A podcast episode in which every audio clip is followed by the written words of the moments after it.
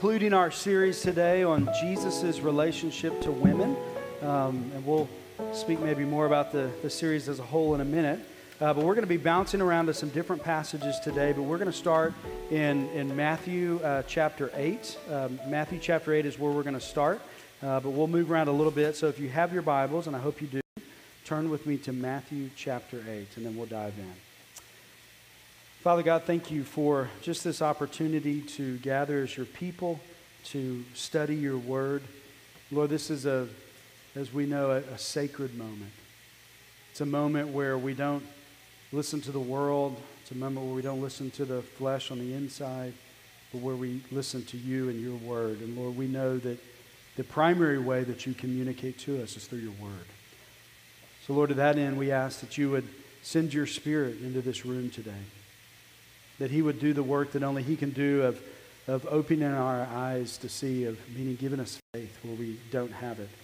I pray that he would come and convict us where we need conviction, those areas of our hearts where maybe we have justified sin or ignored different aspects of our life that we need to face today. But Lord, at the end of the day, I pray that your spirit would just stir us up to you, because it's in your presence where joy is found. Lord, I pray that none of us would walk out of this room unchanged, that you would do that sanctifying work of conforming us into your image. Lord, to that end, I pray that I would not say anything out of step with your will or your word, but I would simply hide behind the cross. It's in Jesus' name we'll pray. Amen. Well, men certainly have struggles with self-identity. However, I believe women have some unique challenges with the struggle of self-identity or answering this question of who am I? For example, that men simply are not judged on our appearance like women are. If you think about it, when a lady is running for office, there's all these critiques on what she's wearing. No one cares about what a guy. Also, if a woman gets married and has children, then there's all these internal and external pressures on her parenting that are just simply different for men. And some of those pressures are cause women to lose their identity in parenting sometimes, and that are just different than men. And related, I believe that many women judge themselves and each other based upon the health of their relationships, different than the way men are judged. For example, many men, if they're successful at work, even if like their home life or their relationships are all a mess, then society deems them as successful. But it's kind of the opposite for women, right? Like maybe a woman is very successful in her professional life, but maybe her home life is a mess, or relationships are difficult. And then the world and others in her life judge her as not being successful. Further, if a lady, if she steps out of the workforce to work at home to raise her children, then there's all sorts of internal and external pressures that arise that men don't face. But then if she then goes back into the workforce after working at home for a season, and maybe she's gone a decade being out of the workforce, then there's these other pressures that come where maybe she's fallen behind from some of her peers. But again, all these self-identity issues, they arise that are unique to God choosing to make a person a woman. It's just what it is. There's these pressures that I think come. And again, I believe women have some unique challenges with this struggle of self-identity. Women can struggle with the question of who am I? Well, like I mentioned in the prayer, we're closing our series on this series on Jesus' relationship to women. And personally, for me, this has been a very helpful study. And it's helped me really push into the plight of women in general, as well as women in our church. And it's helped me clarify some convictions. It's also helped me be a little more sensitive to different struggles that women have. And I think looking back to this series, I think maybe I've stumbled through a few things, but I pray that you felt my heart in this process. And I pray for myself that this series has made me a better husband and a better father and a better pastor and also a better friend. And I also pray that this series has helped our church really realize our prayer of being broken people, loving broken people. And as we close this series, I want to do sort of like a wrap-up. And what I mean by that is I want to kind of get to maybe some real thematic things of how Jesus relates to women. Now, in past messages, we've looked at either a particular character in the New Testament or maybe a particular passage, but I want to bounce around today. I want to look at 4 different passages, and the reason for that is I want to get to kind of what I think is a theme of how Jesus relates to women. And then behind that theme, I want to get to the why. I want to get to the motivation for why Jesus relates to women in that way. And then I think it does get to that answer of, okay, who am I? How does this affect my self-identity? So through these 4 accounts, I want us to see that Jesus brings healing to women. Now this first one, we're going to look at Matthew chapter 8, verses 14 to 17. And we're going to answer the question, do you believe that Jesus brings healing? This is the healing of Peter's mother-in-law. Look at Matthew chapter 8, verse 14. And when Jesus entered Peter's house, he saw his mother-in-law lying sick with a fever. He touched her hand, and the fever left her, and she rose and began to serve. That evening, they brought him many who were oppressed by demons, and he cast out the spirit with a word, and he healed all who were sick. This was to fulfill what was spoken by the prophet Isaiah. He took our illnesses and bore our diseases. I want you to notice 4 things in this passage. Number 1, Peter was married. Now, Jesus was not married. Paul was not married. Probably most of the disciples were not married. It does touch on the fact that if Peter was married, and he is this leader in the church, and I think different than the way our Roman Catholic friends view the priesthood, it's okay for leaders in the church to get married. Can we amen that? I amen that. But it is important to notice that the scripture is clear. If God leads you to remain single, that's good. Singleness is good. Also, if God leads you to be married, I think it's important to know that marriage is good. Okay, second, the fact that she immediately rose and she immediately wanted to serve, it highlights that her healing was complete and her healing, again, was immediate. In that moment, she was completely healed. Further, there's this reference to her having a fever. So she wasn't demon-possessed. She had a physical illness that Jesus heals her immediately, completely of this physical illness. Now this kind of relates then to the third point I want to make, that in verse 16, if you look back at verse 16, there's a distinction between those who were oppressed by demons and those who were sick. Now the distinction highlights that the ancients in the first century understood this distinction. Now, I think sometimes modern people today, frankly, kind of arrogantly look back at the first century and we say, oh, well, you know, they believed if somebody had a fever, they had a cold, it was some sort of demon. Well, that's not their belief at all. They make a clear distinction between the two. They know when someone is physically sick and they know when someone is spiritually sick. Now, I think it's probably more of an indictment on us today that we don't always know those distinctions. However, the point here is that Jesus actually heals both, doesn't he?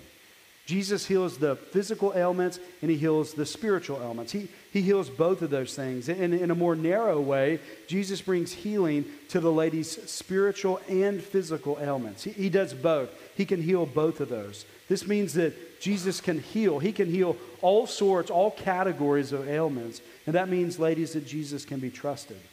But fourth, I want you to notice the reference to Isaiah here. And he's probably quoting from Isaiah 53. And the reason why that has slipped in there is he wants us to see that all of this physical and spiritual healing that happens, it points to something greater. The point of Jesus coming was not to heal everybody.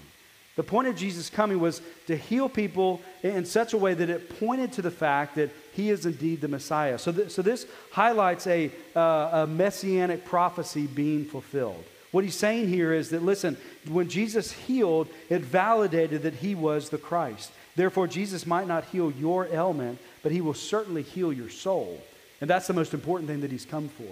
That, yes, does Jesus heal us physically? He does at times. It's not the norm. But Jesus always offers to heal your soul. That's ultimately why he came. And those physical healings, they point to the fact that he is the Christ, and that's the thing we're supposed to believe. So the question is, do you believe Jesus? We're going to look at verses 21 to 28. This is the faith of the Canaanite woman. And in Matthew chapter 15, we're going to see that Jesus brings healing, not in general, but in this case, he brings healing to the humble. Follow along in Matthew chapter 15, starting in verse 21. And Jesus went away from there and withdrew to the district of Tyre and Sidon.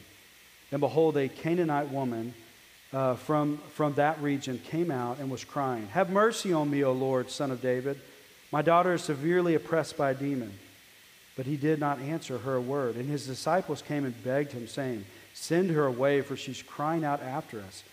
And he answered, "I was sent only to the lost sheep of the house of Israel." But she came and knelt before him, saying, "Lord, help me." And he answered, "It is not right to take the children's bread and throw it to the dogs." And then she said, "Yes, Lord, yet even the dogs eat the crumbs that fall from their master's table." Then Jesus answered her, "O woman, great is your faith. Be it done for you as you desire." And her daughter was healed instantly. Just for your reference, this story is also found in Mark chapter 7. And I want you to maybe get a sense of the wildness of this scene. I mean, here they are walking along, doing the ministry that, you know, they're called to do. They're healing people. They're teaching.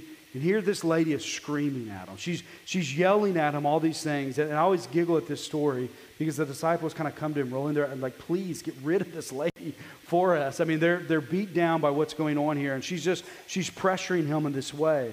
However, their response, which is not very patient, right? It's not very loving. Their response highlights the nature of Jesus's response, okay? This story always kind of rises up this issue of being called a dog. No one ever wants to be called a dog. And we're going to get to that term in a minute.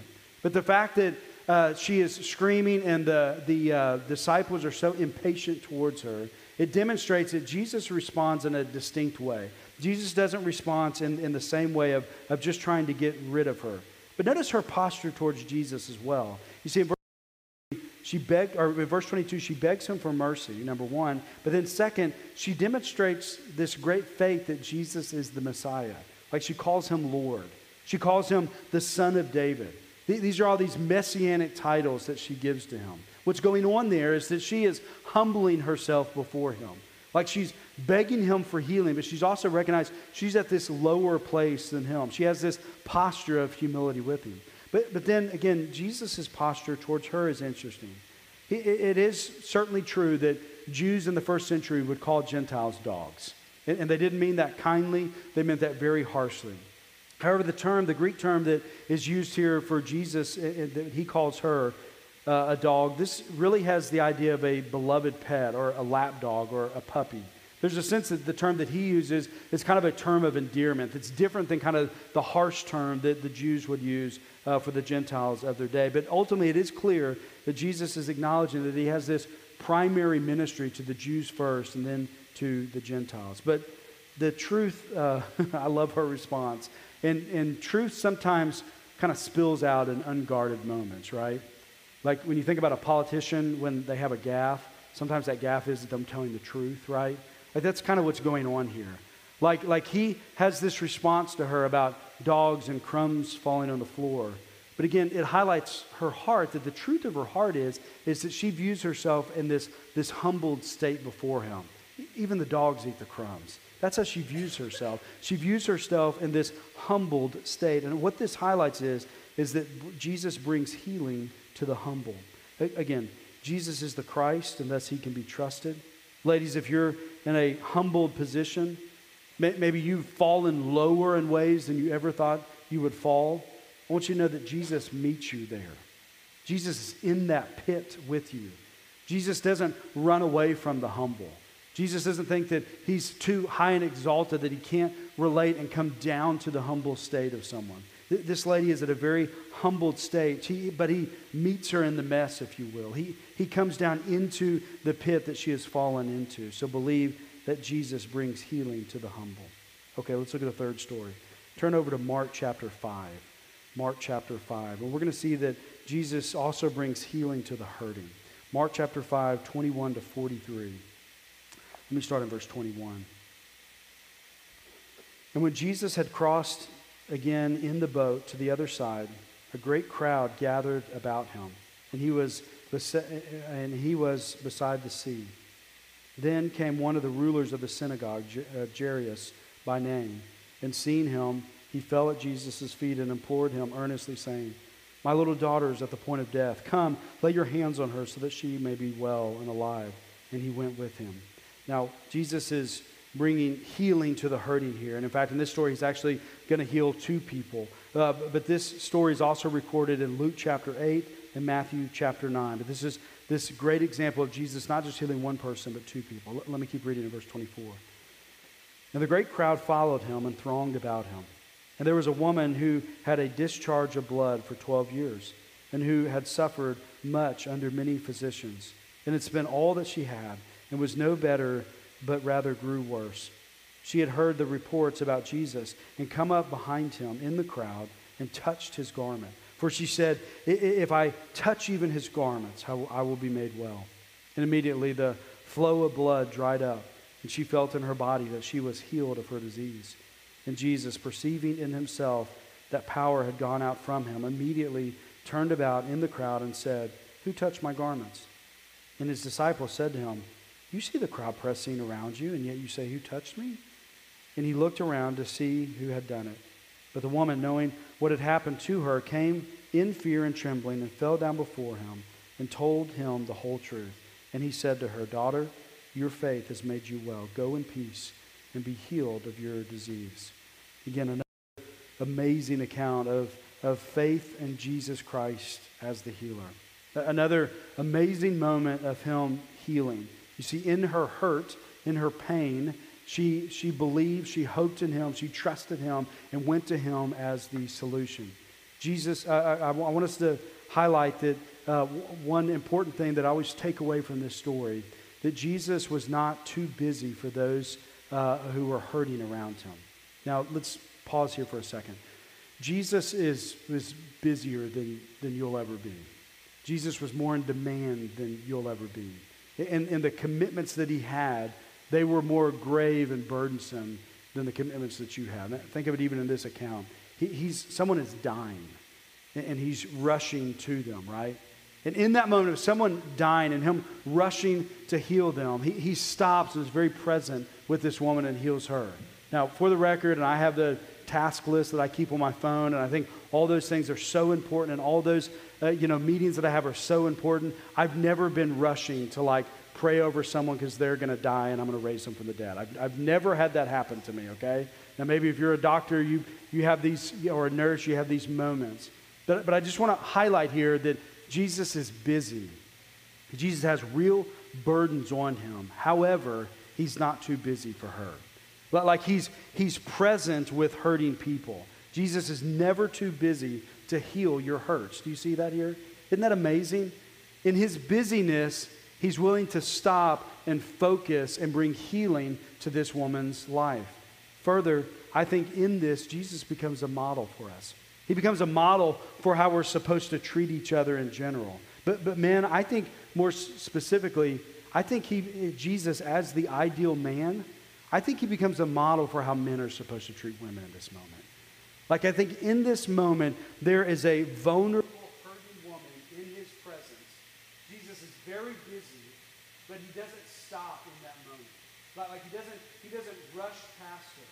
He focuses in on her. He's very present with her in that moment. He doesn't just rush off to the next thing. And I think, again, this is a model for how men are supposed to treat women. It's a reminder for men not to rush past hurting women. Are you making space, gentlemen? Are you making space for the vulnerable women in your life? Do you have time for the hurting women in your life? Or do you just rush past that? Do you blame your task list and all the busy things you have to do?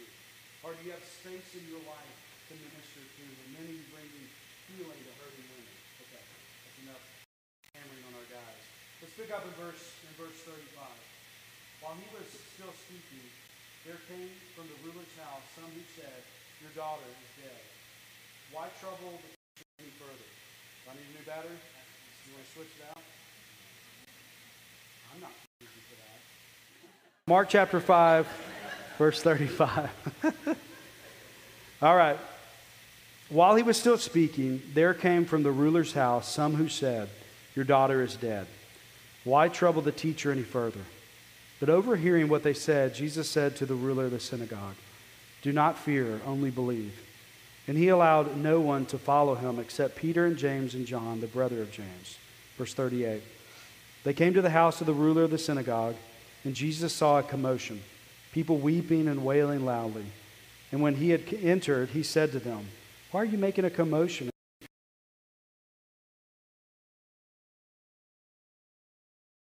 And mother and those who were with him, and went in where the child was. Taking her by the hand, he said to her, Talitha Kumai, which means, little girl, I say to you, arise. And immediately the girl got up and began walking, for she was 12 years of age. And they were immediately overcome with amazement. And he strictly charged them that no one should know this, and he told them to give her something to eat." Amazing story. Jesus brings healing. Jesus brings healing to the humble. He brings healing to the hurting.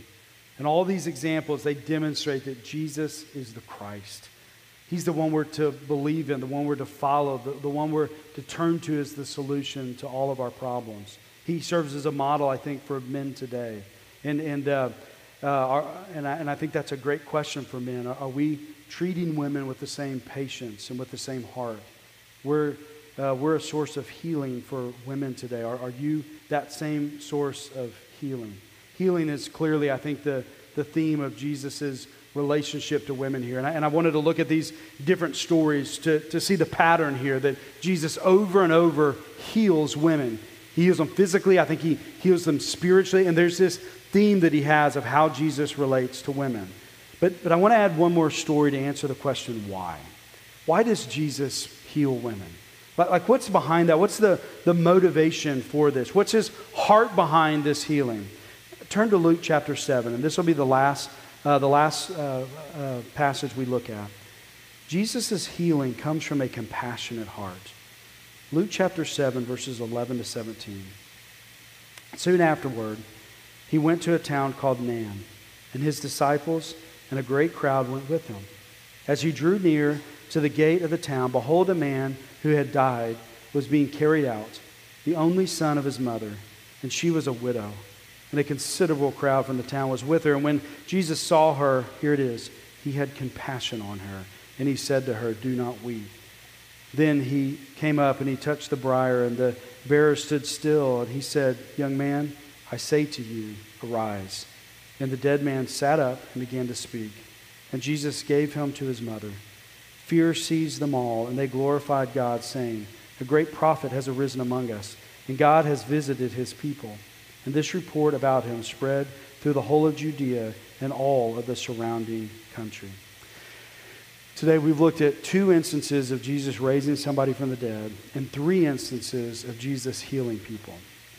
I was very hesitant to lay all these stories together.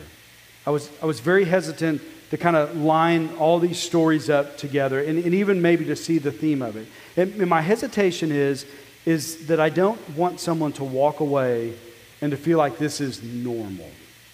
This is not normal, right? Like, meaning, I don't want you to walk away feeling like you're supposed to expect Jesus to raise all children who have died from the dead. And then if he doesn't, then become angry with him when he chooses not to heal you of your pain. Let's be clear about the math here. During the first century, when Jesus was alive, during his ministry, people died every day, and he didn't heal them. He didn't raise them from the dead, right? Like most of the people, the vast majority of people who died during Jesus' day, he did not raise them from the dead.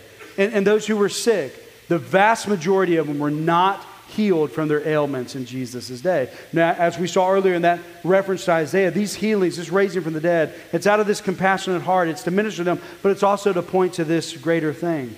But we need to be clear that this is not how he normally acts. Let me give you an example. When my father passed away in November of 2021 from COVID, God chose not to raise him from the dead. And you know what? God is still good. Amen? And I want to be clear and pick on my dad for a second. He knew it was coming. And this is a man that was at peace with the Lord because of the gospel. And he was at peace in that moment. He wasn't angry at God about it. So when God doesn't heal you or he doesn't raise someone from the dead, he is no less good in that moment. Amen? That was my great hesitation about lining all this up together. I don't want us to walk away from here. This is how Jesus always operates. That he's not good unless he heals somebody or raises someone from the dead. But here's why Luke 7, I think, is so important, and really why it's the driving passage for this whole series. Jesus' healing comes from a compassionate heart. That's the why. That's the motivation. Jesus felt something on the inside when he saw that poor woman suffering. He felt something on the inside, and it moved him to do something on the outside. He felt deeply for this poor widow. I mean, can you imagine her sorrow? Like here, this woman had lost her husband. And any widow walks through this emotional grief and the dealing with the loneliness, the pain of it. And remember, this is first century, okay? Like this is all compounded with like fear of the future. Another way of saying that, like they didn't have whole life and term life insurance in the first century. You with me? Like she doesn't know how she's going to be taken care of following this. Now that's always the case for a widow today, but that's even exaggerated in the first century. She has real sorrow. She has real anxieties in the moment. And you know who is going to take care of her? That one son that she has. And now things just get worse. Things get worse for her. The unimaginable, the worst thing that I think could happen, happens. I can't even think about losing one of my children, right? The worst thing then happens in that moment. So when we're at our deepest pain and our most frightening moments, Jesus has compassion for us. When you hurt, he hurts. Like when you're suffering, he suffers with you. He feels your pain. He's weeping when you're weeping. He always takes pity on us. And out of this compassionate heart, he then ministers to us. That doesn't mean we're always going to get what we want. He didn't raise my nephew from the dead. He didn't heal my father-in-law, but he does promise to meet us in our pain. He also brings us the best sort of healing. It's the sort of healing according to his sovereign grace, but it's always out of this compassionate heart for us. He always has compassion for us in our suffering. Ladies, I pray that you see that this is a theme in the Bible. This is a theme for you, that he has compassion for you. No matter what you're walking through, no matter what pain you're going through, this is a theme that he has compassion for you. This is his instinctive response to you. You see, he has concern for your misfortunes. He's sympathetic when you're suffering. He weeps when you weep. He is empathetic and shares in your pain. He has compassion for you. Like he did with that widow, Jesus suffers with you. However, let's push this a little further.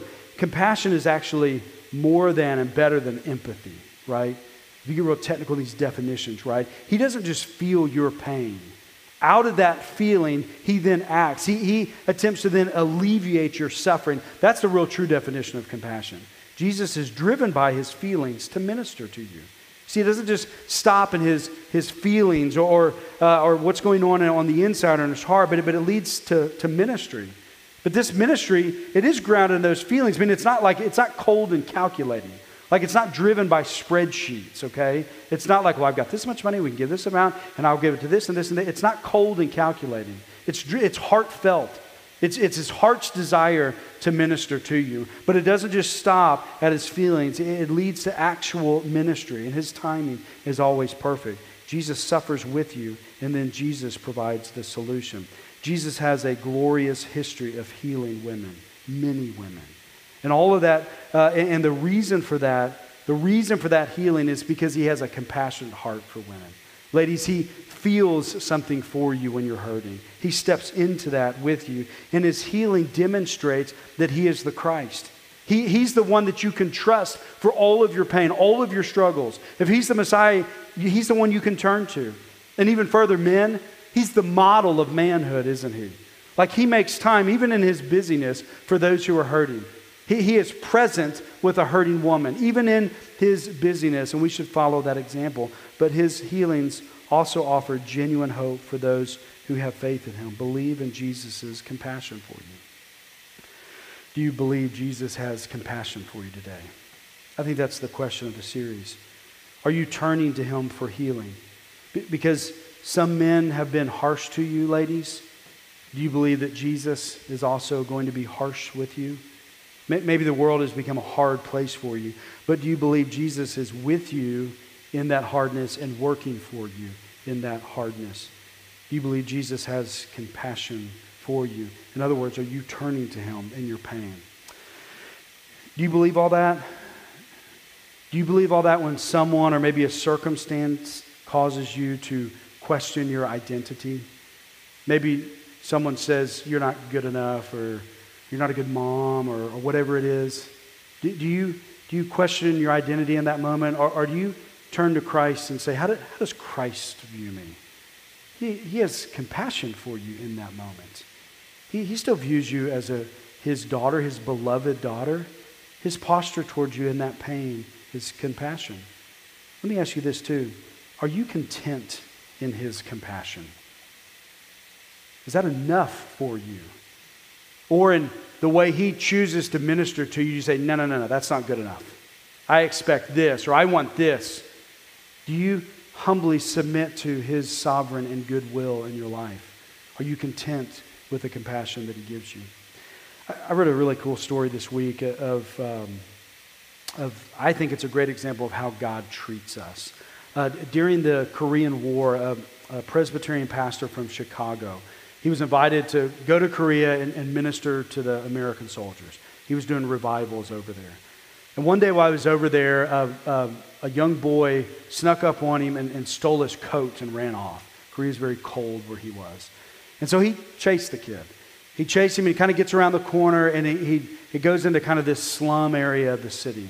And then he spots his coat. It's laying kind of in the door frame of this little kind of shanty slum building. And he gets there, and he picks up his coat, and there's the little boy underneath the coat, and he's shivering, and he's scared.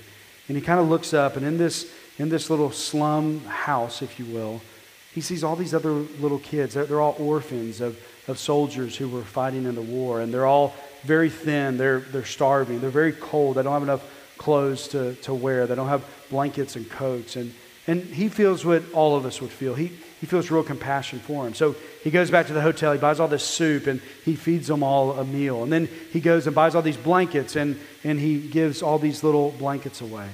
Now, he had noticed something going on, but hadn't really taken much attention to it. But he had noticed that in the mornings, these trucks would drive through the city, and it looked like they were throwing rags in the back of these big trucks. And he noticed it one day after this incident, and so he goes and kind of inspects it. And what was happening was these weren't rags being thrown into the truck. He saw the horrifying scene of these were the bodies, the dead bodies of these little orphan children who were being thrown into the back of the truck.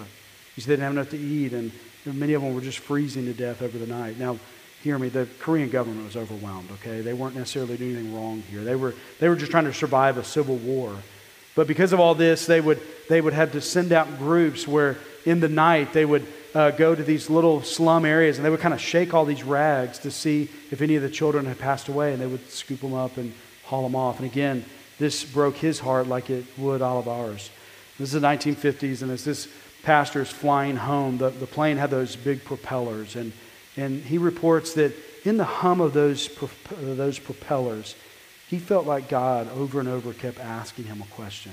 As he was listening to the humming of those propellers and praying, he felt like God was asking him, what are you going to do? What are you going to do? Just over and over and over. You see, these children were not rags to be tossed aside, but they were objects of compassion. This was God's heart for these children. This was God's heart for us. That's how Compassion International started. You familiar with that ministry? Ministry is an amazing ministry. They have a great mission statement. It says they seek to release children from poverty in Jesus' name. I love that. They work in 25 different countries, and it's a real holistic ministry to children. Like they try to release these children from economic, physical, social, spiritual poverty. They ministered to over 2 million children a year. And it all came out of that moment of seeing something horrible, something awful, something painful. And not only having these inner heart feelings towards something, but then matching that to ministry. Friends, that's how Jesus relates to you. That type of compassion is the type of compassion that Jesus has for us. The world can be a very harsh place, but Jesus has a glorious history of healing many women. And his healings demonstrate that he's the Christ. And if he's the Christ, then we're to trust him. His healings model manhood. And I think this is the way men are supposed to live. His healings offer genuine hope for us, that we can truly trust him and have faith in him. I pray this series has left you with the belief that Jesus has compassion for you. And what I mean is that he loves you so much that he feels for you. And out of that feeling that he has for you, he then ministers to you. That's the type of compassion that Jesus has for women. Let me close with a little poem I found from Deborah Ann. It's called God's Mercy and Compassion. When you feel burdened by the worries you carry into the future, you are more than weary. Know this one thing to be true: God's endless mercies will renew. When you feel heavy laden by your every care, and the thought of tomorrow you cannot seem to bear, know this one thing to be sure: God's compassions heal and cure. When you are overloaded by your fear and doubt, God's merciful compassion will fail you not. Ladies, I'll never fully know what it's like to walk in your shoes, but I pray that you know that Jesus has more compassion for you, more compassion than you'll ever know, no matter what you're walking through, no matter what someone says. And I would encourage you with this: no matter even how you feel sometimes, his compassion never runs dry for you. Amen? Let's pray. Father God, I thank you for just the tender compassion you showed that widow so many centuries ago. I thank you for how it blessed her, how it blessed everybody around her, but how it still blesses us today because it shows us your heart for us. Lord, I pray that no matter what we're walking through, that we would believe that you have that same heart for us today. Lord, I pray that we would really believe that it's not just feelings, but it's ministry. You do things for us. You accomplish things for us. You're with us, working with us at all times. Lord, I pray that we would truly believe, no matter what comes our way, that you have a heart of compassion for us. It's in Jesus' name we pray. Amen.